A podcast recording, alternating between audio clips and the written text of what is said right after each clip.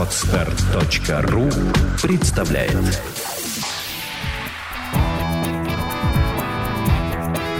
Александра и Андрей Капецки в лучшем психологическом подкасте «Психология, мифы и реальность». Добрый день, дорогие друзья. Ну что ж, это уже традиция. Уже мы практически более полугода, скоро будет год, как мы вещаем в формате такого диалога с учеными людьми, со специалистами от медицины, которые ведут на нашей площадке такую просветительскую деятельность. У нас есть подкаст уже о пограничной воде, да, есть э, подкасты о специалистах в области восстановления иммунитета. Это доктор Борисов, он обязательно к нам еще раз придет.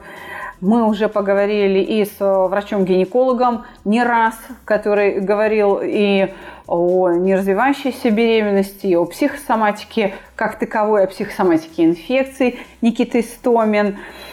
И у нас уже был врач-иммунолог и бактериолог Хорошева Татьяна Васильевна. И сейчас я хочу вернуться к философской теме. И как вы поняли по названию этого выпуска – мы поговорим о самолечении. А у меня в гостях совершенно очаровательная молодая женщина, доктор медицинских наук, между прочим, профессор, мама четверых детей. Вы можете себе представить? Вот какая умница. Главный врач научного центра информационной медицины Елена Калмыкова. Лена, здравствуйте. Добрый день. Самолечение – что это такое? К этому вообще однозначно относится плохо. Но считается, что если ты сам себе это диагноз, это грех, да, да, большой грех. Ставишь, сам себе назначаешь, да. то, в общем-то, тебе один путь в гроб. Лукавство. Да, да лукавство. Какая-то, какая-то. И, собственно говоря, э, прогнозирует тебе очень быстрое сокращение твоего жизненного пути. И центральное телевидение, радио всячески пропагандируют не занимайтесь э, самолечением. В общем-то, я, конечно, согласна, что есть э, моменты, когда самолечение оно принимает формы, действительно, вот как вы сказали, лукавства, и вообще все это там, э, ну, угрожает, прямо скажем, себе, э, своему здоровью там, да, и окружающим. Но ведь что греха таить? Большая часть нашей страны настолько образована, что она что делает?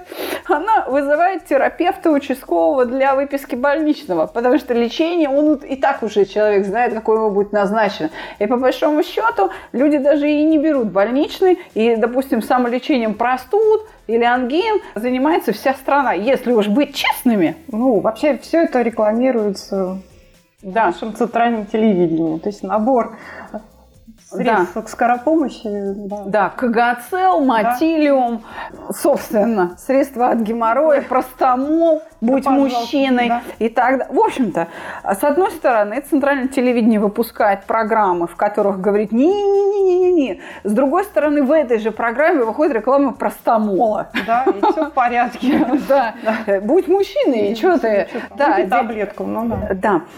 На самом-то деле самолечение – это это то, чем мы все занимаемся. Уж да. так, да, положа руку на сердце.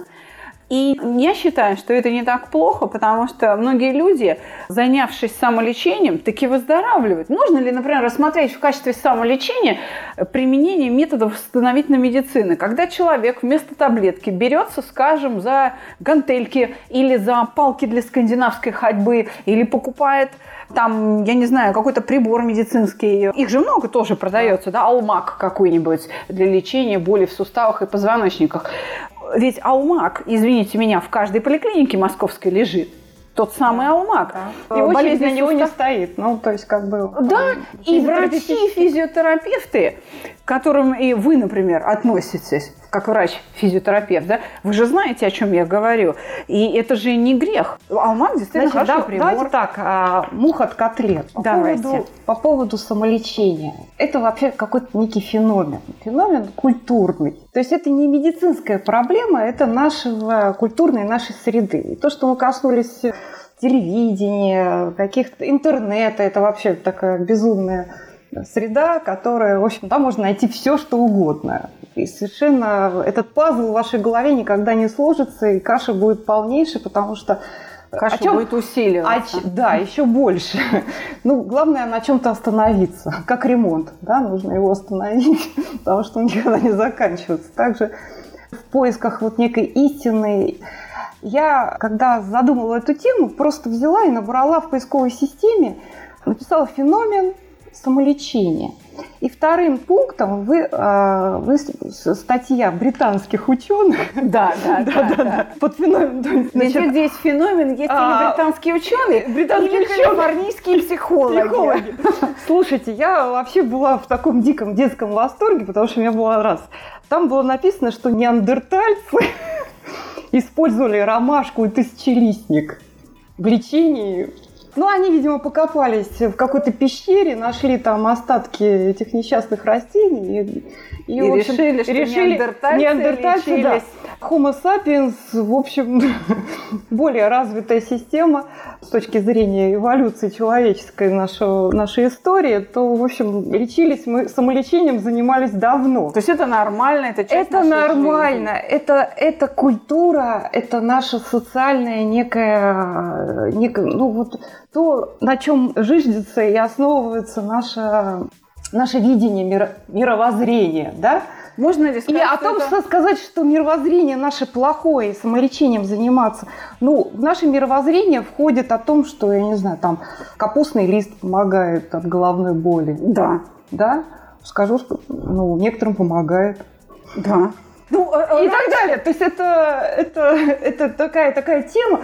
Поэтому мы сейчас будем говорить вообще о культуре потребления и о том, как нашу вот эту культуру потребления привести в некую смысловые это важно, точки. потому что мы с вами ровесники, ну, практически ровесники, да, да, да? да? И мы это с вами в нашем детстве, гуляя на даче, каждый ребенок знал, что ободрал коленку, да, подорожник, подорожник, подорожник и так далее. И все замечательно ели жопки муравьев. Кислицу ели, чтобы взбодриться. Кислицу, да, если ты, Да, если у тебя там плохое настроение, слабость, ты не хочешь, тебе приносили друзья кислицу. Или, скажем, вплоть до того, что березовый сок по весне мы там ковыряли. Обязательно. А, мы знали, чего с этим делать. Да, действительно, там вплоть до того, что я извиняюсь за это как бы интимные подробности, вот лично я была свидетелем. Мы пошли вдоль леса, потому что по краю леса растет земляника. Пошли за земляникой. Ну, это была такая особая охота, и это надо было самую спелую ягодку урвать, пока другие, значит, э, поэтому это была очень торопливая история. И вот э, один из нас, вся вот эта кодла наша дачная, нам, нас, наверное, было человек 6 или 8 на улице, вот примерно одного возраста в дачном поселке. Значит, вот мы бежим, торопимся, эти ягодки собираем, кто быстрее. И вдруг один парень видит сосенка молодая, на ней молодые побеги. И он так что-то э, залюбовался этим. К нему подходит другой пацан. Нам было, наверное, лет по 10 и говорит, ты что, встал-то возле этой сосны? А тот ему отвечает, говорит, слушай, она так пахнет, они такие мягкие, вот эти иголочки, они даже не колятся. А интересно, они съедобные? А тот второй говорит, сейчас проверим, отламывает, съедает.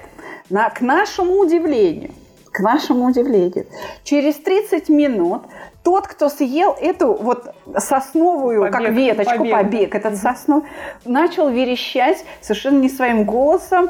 И ай-яй-яй, ой-ой-ой, что это происходит? Мы, мы не могли понять, в чем дело. Значит, извиняюсь еще раз за интимную подробность. Он запрыгнул в кусты, выходит в шоке, то красный, то белый, говорит, вы знаете, у меня, я прокакался глистом, червь вылез глистный. Говорит, из меня вылез глист. Он был в таком шоке. А потом мы прибежали домой, как так из, там, из соседа червяка выковырялся.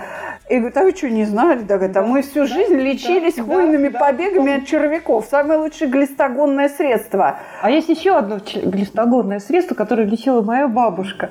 Она на край деревни ходила к какой-то тетеньке, у которой была корова, которая ела полынь. И молоко было горьким. Да. Все коровы нормальные как-то эту полынь обходили, и в, в августе месяце, когда нужно было сдавать внуков значит, родителям, выстраивалась целая очередь бабушек. И нас насильно поили этим горьким молоком. Просто бабушка стояла с тряпкой и веником. И мы, и мы, я это понимаю, что это глистогоны. То есть нам нужно было их сдать нас здоровыми. Это и есть а, та мудрость те неандертальские рецепты, которые еще пришли с тех замечательных времен, когда не было британских ученых. И они несли пользу. Просто в какой-то момент люди, люди начали лгать сами себе, составляя вот эту ложь, она когда человек снимает с себя ответственность за собственное здоровье. Нам кажется, что специалисты знают лучше. Да, они знают лучше, когда с нами какая-то пограничная история. Конечно, никто не будет себе резать э, аппендицит, э, значит, лечить от острого инфаркта. Слава богу, наша цивилизация дошла до такого уровня, что у нас есть все-таки та европейская медицина, в которой вот в этой среде, в которой мы сейчас находимся и живем, и все эти наши чудесные больницы, поликлиники. Это та культура, которая сформировалась вот, ну, условно, 300 лет вот, современному вот такому феномену, тоже как наша медицина. Потому что медицина – это тоже культурный феномен. Это не наука, это искусство, определенное искусство врачевания. Сейчас наука стала, к сожалению, религией. Все в нее очень сильно поверили. Да, да, вот. именно Но так и есть. Наука – это некий посох, это инструмент, это никакое не должно быть… То есть не надо поклоняться науке? Не надо. Хотя, да, все эти чудесные научные степени, но они за некий кирпичик вклад вот в эту вот систему знаний. Это просто некие знания о себе, о мире. И эти знания, они, к сожалению, не абсолютны ну просто не абсолютно. Да, но преподносят Поэтому, их так. Ну, с неким вот этим опломбом, а, с последней то есть, инстанции и так далее. Поэтому все, кто врачи, хирурги, кто работает, это люди, которые вот у станка стоят, да. операционного, да, которые спасают. Они это творцы. Да, у них есть определенная... И они к своей работе относятся как к творению. Не как к набору каких-то знаний. Но есть другие ученые, которые, к сожалению, просто ну, как бы владеют некой системой и набором. Ну, представление идеи, да, да, представление идеи, какой-то литобзор у них есть. Вот Пупкин сказал, значит, э, Сидоров опроверг, э, что-то еще, какие-то несколько Да, теорий, да, да, в голове течений. такого человека есть и, именно более да, широкий есть взгляд. Какая-то, да, да, да. Какая-то, какая-то схема, какая-то елочка, и мы, кажется, что вот это он эксперт, он молодец. Вы слушаете подкаст «Психология. Мифы и реальность».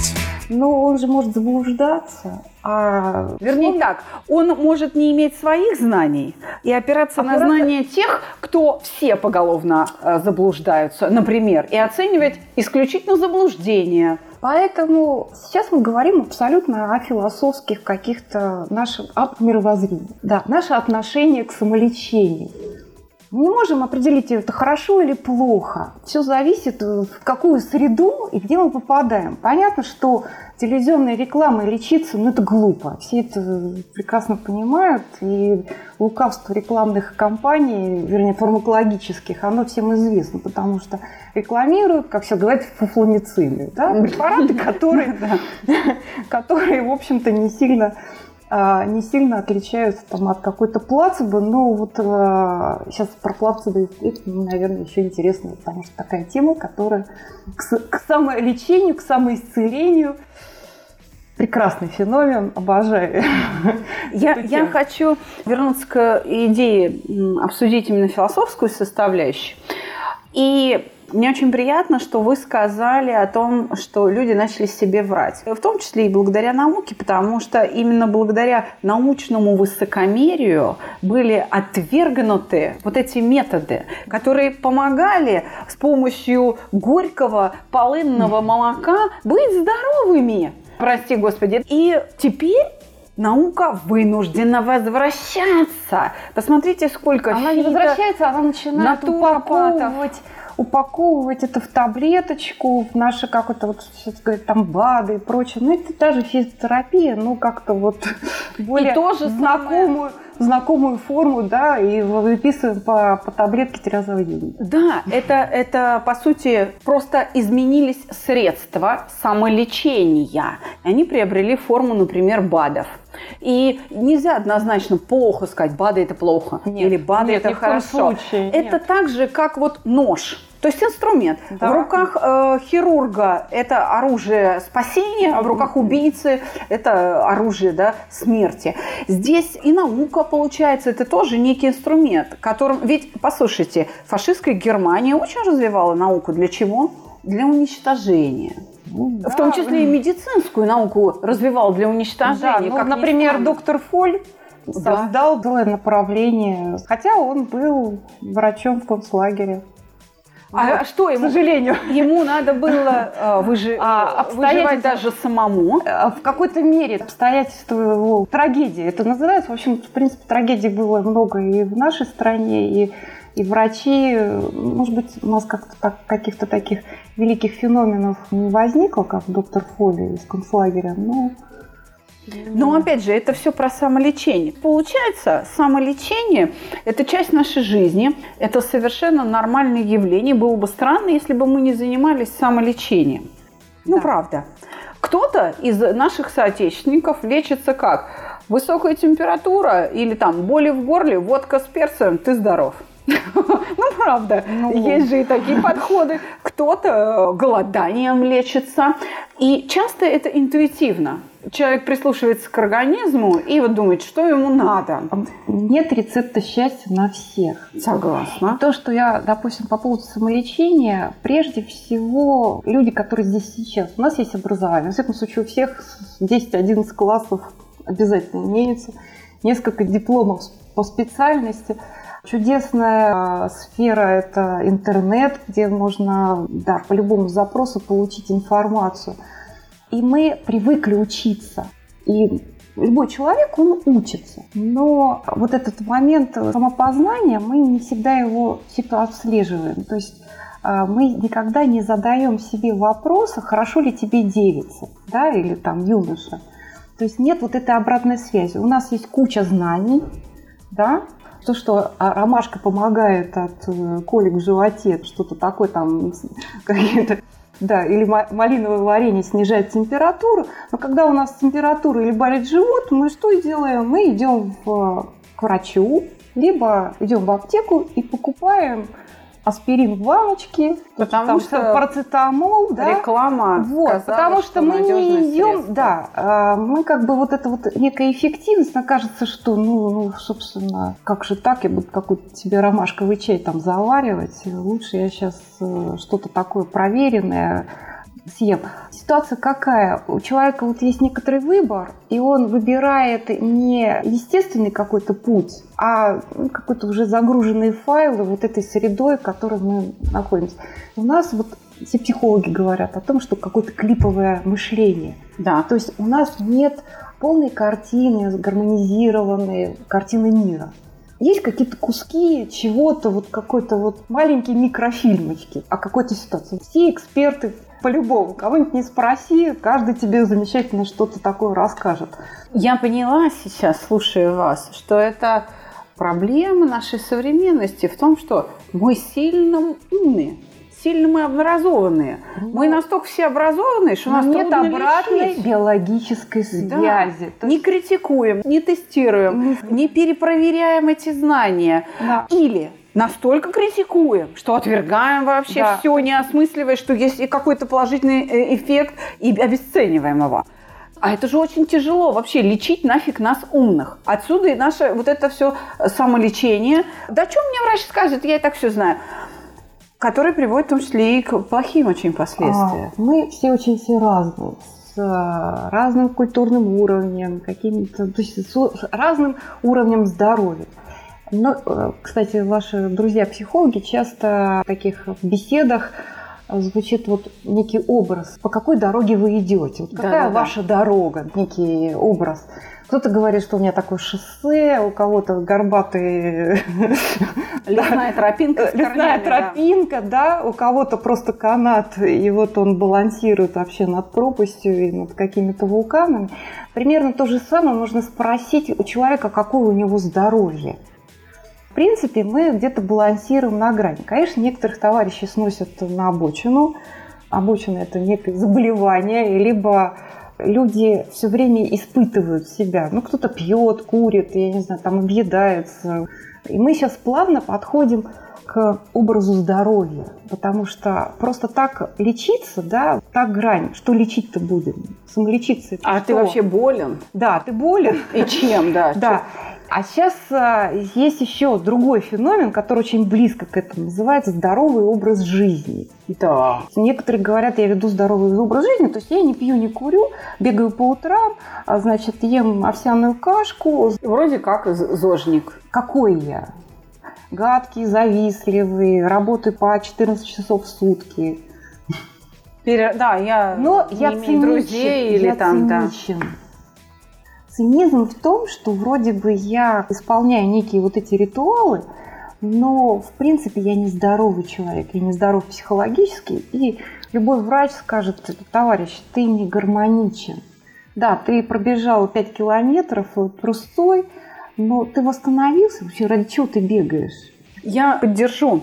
У меня были зожники, и периодически приходят зожники, вот эти классические, ко мне на прием и говорят, что ну вот эти все наши марафоны, там 42 километра, супермарафоны, там 55 километров, ультрамарафоны, 60, там 70 километров, это все от одиночества. Да.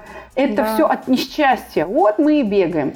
А они рассказывают такие вещи, что среди нас есть прямо веганы, прям там, э, к примеру, бизнесмены там с двумя-тремя высшими образованиями, он такой красивый весь. Они такие Но, же одинокие. Да, ладно, одинокие. Так они еще э, беспорядочные половые связи или там э, воздержание такое, что простатный комплекс не может нормально работать, то мой тестостерон и сперму девать некуда, а он такой сильно порядочный, что она не, не для него. Бегает вот, детей принципиально он не хочет, потому что нафиг это надо. И вот, и типа он здоровый, типа он зожник. И они попадают сюда, и нам приходится уже здесь психическое здоровье приводить в порядок. Даже, я бы так сказала, не психическое здоровье, а философское. На самом деле. Философию, да, да, приходится приводить в чувство. Поэтому, если открыть, допустим, там ВОЗовскую какой-то сайт, там по поводу самоизлечения, об этом тоже там сказано.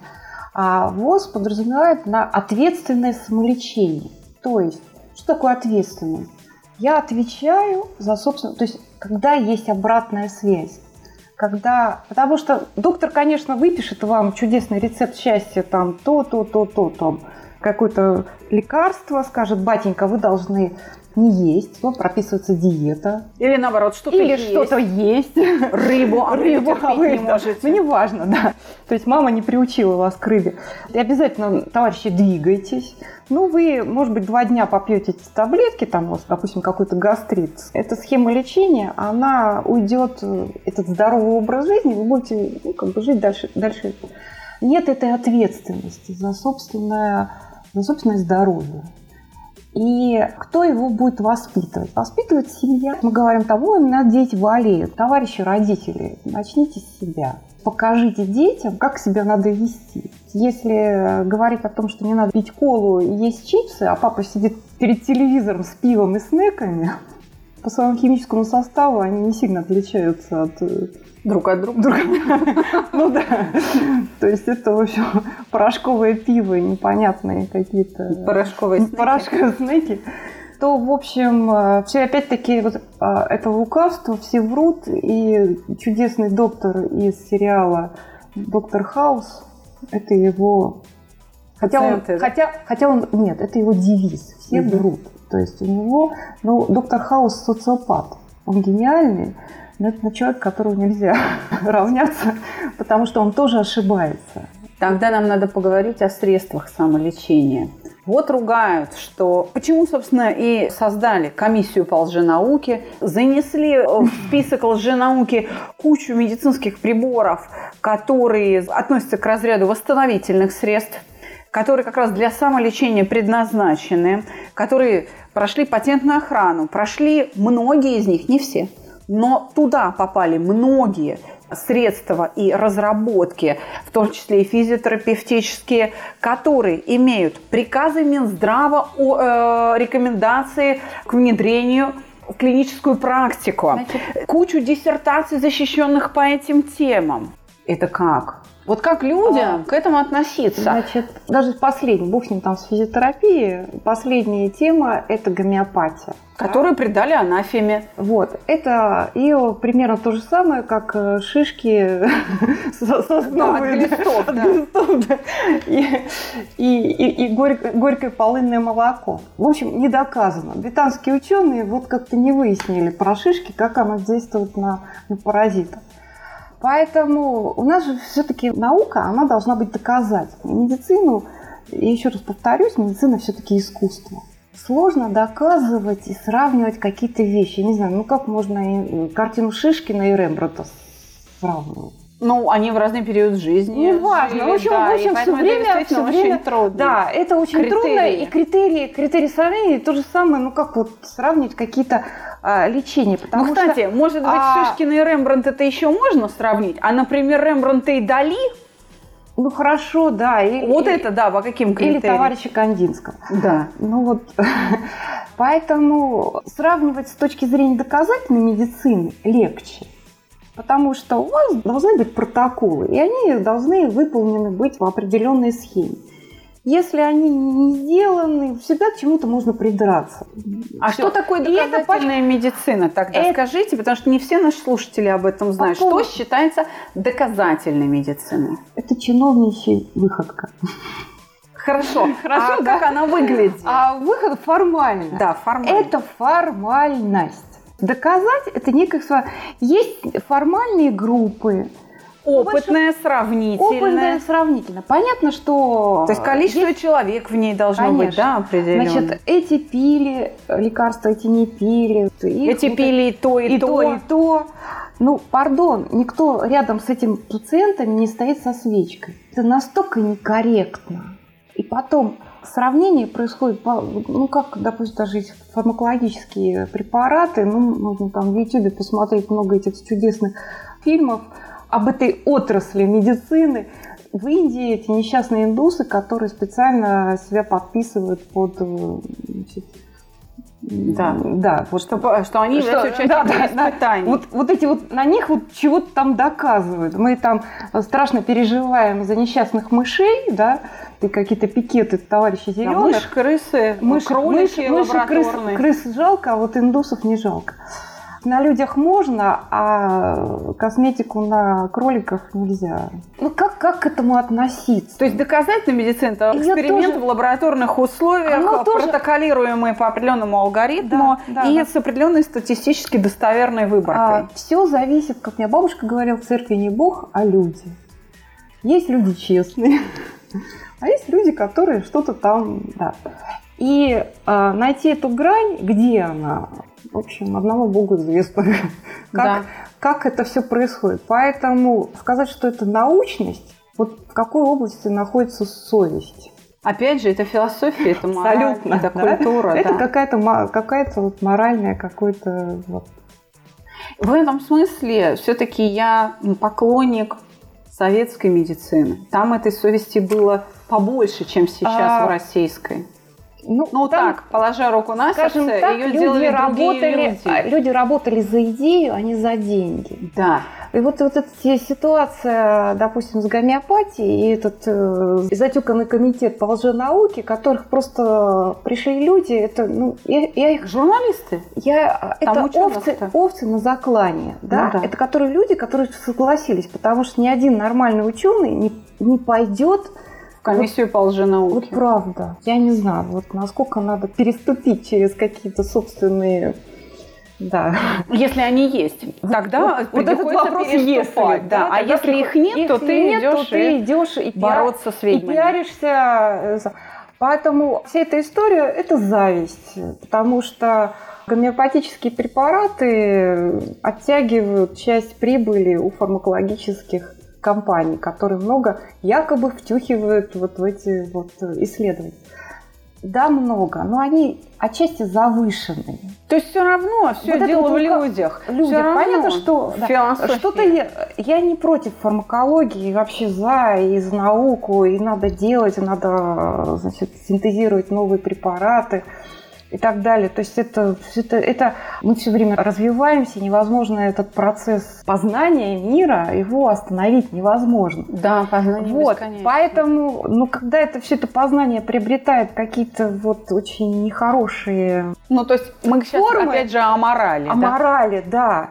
Фармакология в какой-то степени нас спасает, но она еще, может быть, и аморальна. И... Так если все-таки поговорить о средствах самолечения, опять же, о медицинских приборах. Допустим, вот Центр информационной медицины. Вот у меня записано, что вы главный врач научного центра информационной медицины.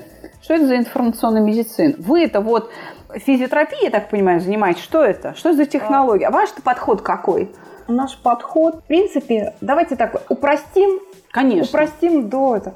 Мы создали прибор, аппарат, который лечит хочу некую такую историю, как она возникла. Обязательно. Есть, да. 25 лет назад мы сидели в Институте биофизики клетки и мерили радиометров, доставшиеся нас после развала СССР.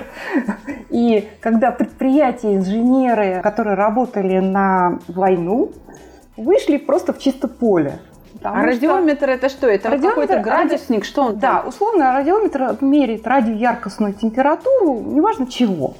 Чего хочешь? Вот Чего стола хочешь? или вот нас да, с вами? И... То есть это некий такой большой-большой градусник, только он не не инфракрасном излучении, да, а, а радиоградусник. Да, ну, миллиметровым. Я, Хорошо. В принципе, не будем далеко углубляться. Угу. И мы долго мерили этой штукой, этой радиометром, здоровые организмы. Нам было интересно, как выглядит вот здоровая некая биологическая структура. То Здоровый есть... человек. Так неважно, лягушка, там, лягушка, мышка. квакушка, мышка. Самое интересное, допустим, прекрасная какая-то колония бактерий в чашке угу. Петри. Да-да-да. Если у него большой слой агара, температура 37 градусов, вообще влажность и почти нет света, то эта колония живет и размножается, и она имеет определенную здоровую форму сигнала.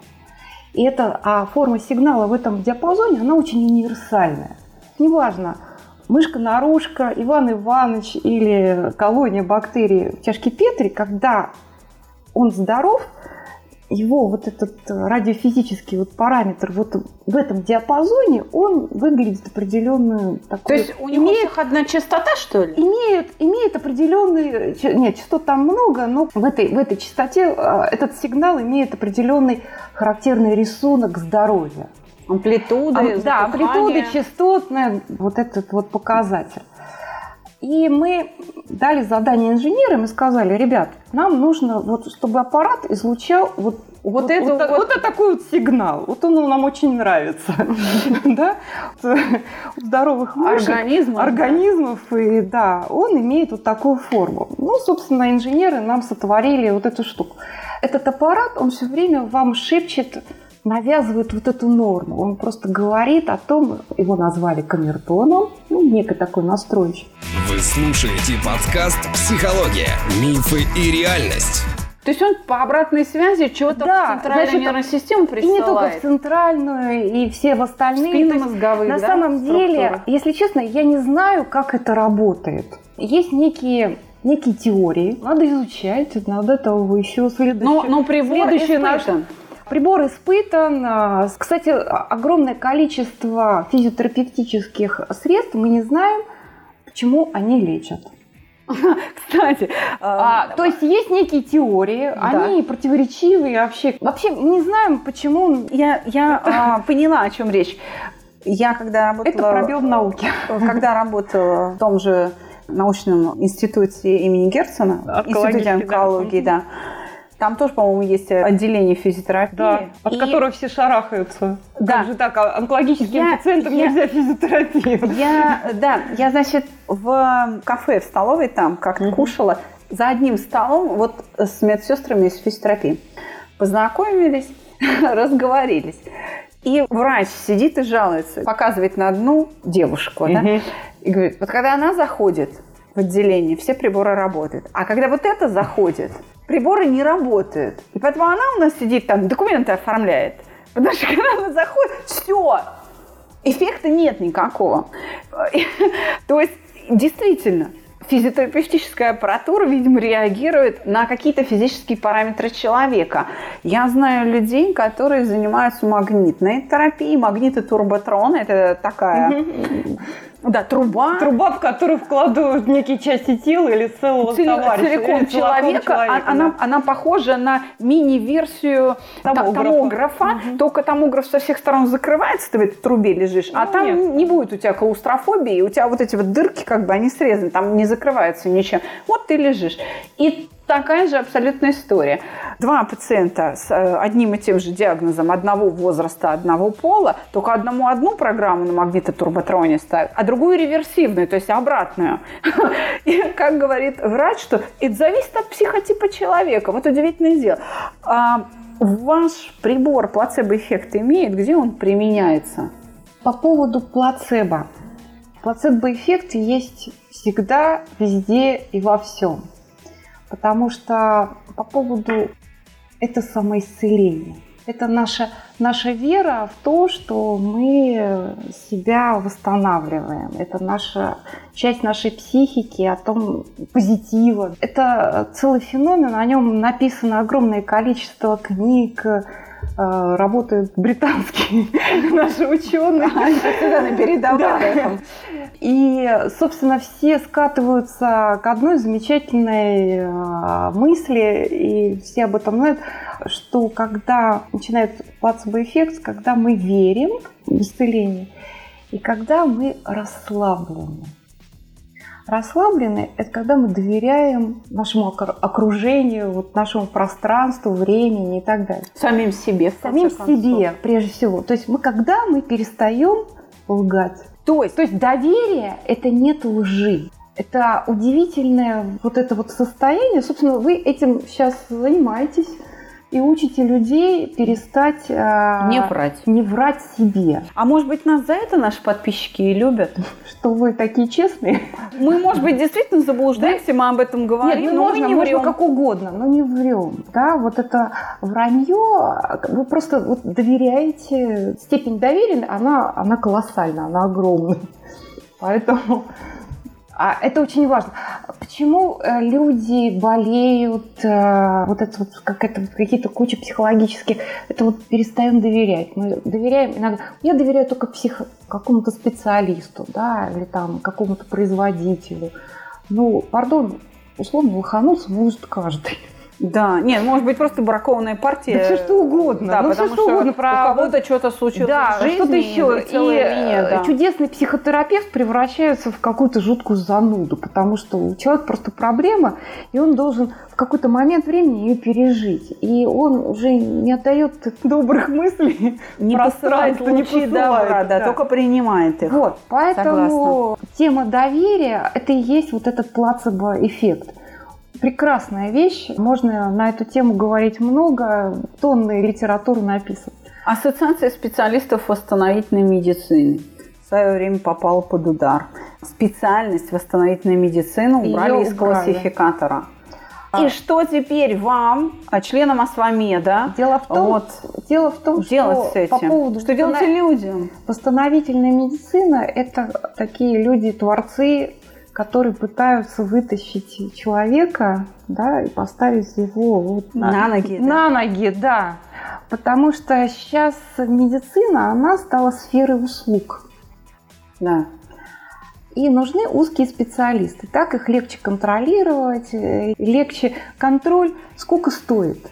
Сколько стоит укол, какая-то манипуляция, койко-место, я не знаю, там тарелка каши в больнице. Поэтому вот, все самые... без разбора отсылают на да. жуткие процедуры типа гастроскопии. Ну, дело не в том, что пусть отсылают. Э, иногда правду надо поискать и посмотреть. Но и посмотреть это, это кошмарная процедура, а... и не все люди могут ее перенести, прям Вообще, скажем. А, а, а иногда нужно. Иногда нужно. Иногда нужно, потому что иногда вопрос, есть ли кровотечение у человека. Это принципиально да? Согласна. Теряет он, может быть, там онкология, то есть может быть банальная какая-то язва, да, а бывают язвы, которые также кровит, но там уже опухоль. И мы должны просто визуально посмотреть. Поэтому как бы вот все эти ужасы больничные, они, ну как бы к ним надо более здраво от ситуации зависеть. Нельзя просто так хаять прививки. Нельзя. Нельзя, да? Нельзя хаять, я не знаю, даже, ну, какой-то... Надо ли удалять камни из желчного пузыря? Ну, иногда очень даже надо. Потому что мы теряем пациента. Ну, вместе да, с тем, вместе с тем, да, Но... вместе с тем я вот общалась с врачами, которые, по сути, за жизнь человека отвечают, это анестезиологи. Верно? Да, да. Это да. не хирург отвечает, а анестезиолог ну, в тюрьму пойдет. Ну, так, если Ну, пойдут все. Да. Ну, первым номером туда отправляется анестезиолог. И они такие чудеса рассказывают, что сейчас у вас найдут любую болезнь, и, да. че, и причем тяжелую, потому что если вас нужно просто попрофилактировать и подуспокоить, за это денег не платят. А если у вас болит сердце и нет достаточных знаний, вам скажут, вам нужно, не знаю, ставить, стентирование проводить угу. без коронарографии, без эхокардиографии сердца. И если нет никого, кто скажет, минуточку, что, коронарографию не делать, какое стентирование, вы что? И вас положат, и без показаний вам сделают кардиохирургическое вмешательство. Знаете, и чем оно закончится для вас? Вот, С удовольствием это сделают. Это Поэтому развод люди... и лукавство да, на денежку. Поэтому люди и бросаются Значит, в самолечение. Вот самолечение. От страха быть зарезанными, вспом... я бы так вспом... сказала. Вспомнила чудесную актрису, американцу Анджелина Джоли. Она убрала свои грудь. Сделала операцию, да, да убрала грудь потому что у нее была хроническая мастопатия, и там мама, тетушки и прочие женщины в ее роду ушли, в общем, с онкологическим заболеванием. Мастектомию выполнили, удалили Да, значит, это ее выбор, это ее самолечение, ее страх перед тем, что она не справится с этим, ну, в кавычках, родовым проклятием, да, Хотя, оказалось, для психолога это ясный, как э, божий да? день, это некие установки, которые, в общем, к роду это не относящиеся, это просто ее так воспитывают.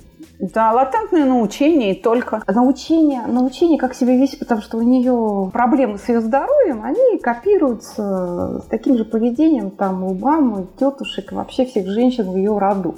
То есть есть некий некая какая-то патогенная мысль, я не знаю, долго можно разговаривать, которая, в общем, постоянно копирует вот эту ситуацию. И в итоге болеют все. А мы говорим, это какая-то генетическая предрасположенность. Ну, возможно. Ну, любой ген, он должен попасть в некую среду и тогда только развиться, некая ситуация. Тогда он включится и по... Елена, вы вот первый это... из моих гостей, который произнес удивительное словосочетание «патогенная мысль». Спасибо вам за это большое. Ну, собственно, это, по-моему, из вашего репертуара. Да, вот как раз это меня сейчас и поразило. Ну, с кем поведешься, того и наберешься, поэтому... У вас есть социальный проект? по самолечению, я бы так сказала. Да. Скандинавская ходьба. Вы тренер по скандинавской ходьбе. И вы руководите клубом «Синица». Что это за проект? А, Московский клуб скандинавской ходьбы «Синица». Вы выгуливаете людей по всей Москве. Да. Значит, это вообще вот эта вот тема проекта такого социального служения, ну, как я как угодно – это моя совесть заговорила как врача, потому что когда ты человека пытаешься поставить на ноги, одним важным пунктом это движение. Двигаться люди не хотят. Да. И они просто замирают в оцепенении, в ожидании чуда, вот в каком-то каком-то параноидальном таком вот состоянии, вот, да, так, Заболел, полежи. Полежи, да. Там, Чем дольше лежишь, тем быстрее Тем быстрее, да, да. что-то вот поспи и рассосется. Это все это замечательно, но а, движение жизни. И ни о какой микроциркуляции без движения в мышцах мы вообще не можем говорить. Потому что сколько угодно нам же чудесным аппаратом, говорить норму, БАДами, да. БАДами, э, добрым словом или чем-то еще, значит, человеку, сидящему на диване, чудо не произойдет. Чудо происходит, вот это вот самоисцеление, когда человек просто поднимает свой, пардон, зад и начинает двигаться. Почему скандинавская ходьба? Потому что это легко психологическом таком аспекте больше не, не с, с движением понятно, все про физкультуру уже наслышаны. Я хочу э, такую вот некую, некую такую ремарку сделать о том, что зачем надо человек пешеходу палки. Палки – это опора. Такой психологический феномен. Когда у нас опора сзади, нам легко. То есть вот эта вот подпорочка – это хорошо. И это та часть добра, которую мы можем себе в руки взять и идти вперед. Даже название нашего чудесного клуба, оно пришло... Синица, да? Синица, да, синица в руке. Ну и там вот всякие народные поговорки лучше, чем там... Журавли в небе. Журавли в небе и утки там под кровати. Я хочу э, сказать одну совершенно анекдотическую историю, которая произошла в нашем клубе. Представляете, э, это было пару лет назад, затяжная зима, март месяц, слякоть, скоро 8 марта, а вот оно зима, и вот все какое-то такое грязное, несчастные такие вот сугробы, Под, да, сугробы, вот да. все это подтаяно. Хочется зелени, солнца, а этого нет. И тут к нам на тренировку приходит дама, которая пересказывает телевизор. И, понимаете, Вообще все... надо было мне посочувствовать вам сейчас. Да. да. И все плохо, вожди не те, врачи не те, значит. Ну, в общем, все сказали, ну, уважаемые, давайте да. Все, все слышат, телевизор смотрят. И какая-то вот усталость. Я пыталась людей приподнять, рассказывать им какие-то байки, ну, невозможно. Вот, вот она плохо. заглушала Она всех, заглушала всех. Как ретранслятор. И вот да? мы идем уже такие, уже устали. Вот от ходьбы, казалось бы, не, не устаешь, наоборот, некий прилив сил. И тут вот эта дама, а, я говорила, вообще моя тема, она людей вот, по поводу доверия. Доверие, да, а, у нас два посоха в руках, мы можем идти по любой скользкой поверхности, вот некая такая уверенность и так далее. Я вам говорю, люди, расслабьтесь. Вы должны идти, как будто вы танцуете вальс. То есть вот это вот ощущение. А это, опять-таки, вот эти умственные действия, которые вы тоже пытаетесь людей этому научить. Ну, и я тоже там со своей стороны тоже как-то их привожу в некую, к некому такому доброму знаменателю. Ну, это слабо помогало в тот день. И тут эта дама останавливается и своим паршивым таким высоким голосом говорит, посмотрите, какашка улыбается. Все онемели. Такая театральная пауза. На грязном сугробе лежало два глаза и улыбка. Из какашек. Сделанная собачкой. Очень, очень ровно и красиво выложено. И я понимаю, что да, вот порция кислорода и вот это расслабление, оно не пошло даром, потому что человек увидел улыбку вот в кучке дерьма, и, и не все так потеряно, не все так плохо. Даже вот совершенно у занудливых людей происходит вот это вот озарение. Есть шанс увидеть шанс, улыбку в улыбку. Поэтому я все время иногда, да, иногда такой посыл, что, в общем, люди, расслабьтесь, доверяйте, лечитесь сами, спрашивайте себя, хорошо ли вам. И развивайте вот эту степень доверия к себе и к людям. Это очень важный такой навык в нашей вот коммуникации вообще. Потому что когда мы не доверяем, мы напряжены. Когда мы напряжены, наши скованы наши мысли, ни о чем хорошем не можем подумать. У нас скованы наши мышцы, мы зажаты. А когда в зажатые мышцы не происходит никакого кровообращения. Да? Да. И мы не дышим, потому что мы дышим телом, только легкими. А энергия у нас вырабатывается АТФ исключительно только в мышцах под действием кислорода. Ну что ж, у меня Значит... в гостях для вас была профессор, доктор медицинских наук, врач-физиотерапевт. Мы говорили о самолечении с Еленой Калмыковой. Кстати, если хотите заняться самолечением, звоните в клуб скандинавской ходьбы «Синица» в Москве. Присоединяйтесь к тренировкам – прогуляйтесь по Красной площади, в том числе, да, да. Пару кругов по Бульварному кольцу, э, Коломенское, Измайловский парк э, и прочее, прочее, Кузьминки, Царицына, вас выгуляют везде. И помните, что основа самолечения – это доверие. И в заключении нашего сегодняшнего выпуска приятная новость для всех. Мы вводим недорогую услугу, которая называется «Открытый урок». Буквально в ближайшую субботу, 17 числа, мы начинаем серию открытых уроков. А это значит на простую процедуру чувство покоя с возможностью широкой консультации по саногенному мышлению. Правда, это групповая работа, но тем она и хороша, потому что вы знаете, что у нас на уроках раскрываться не надо, а поддержка группы очень важна, вы можете проходить бесконечное число раз процедуру чувство покоя. На самом уроке как минимум дважды вы проходите алгоритм с возможностью задать все интересующие вас вопросы по очень-очень привлекательной цене. Только для вас, мои дорогие подписчики, этим летом. Ждем вас у нас. Присылайте заявки. Телефон проекта плюс 7 495 2013 511. Звоните. Консультации бесплатные. С вами были Елена Калмыкова и Александра Капецкая. Не прощаемся с вами.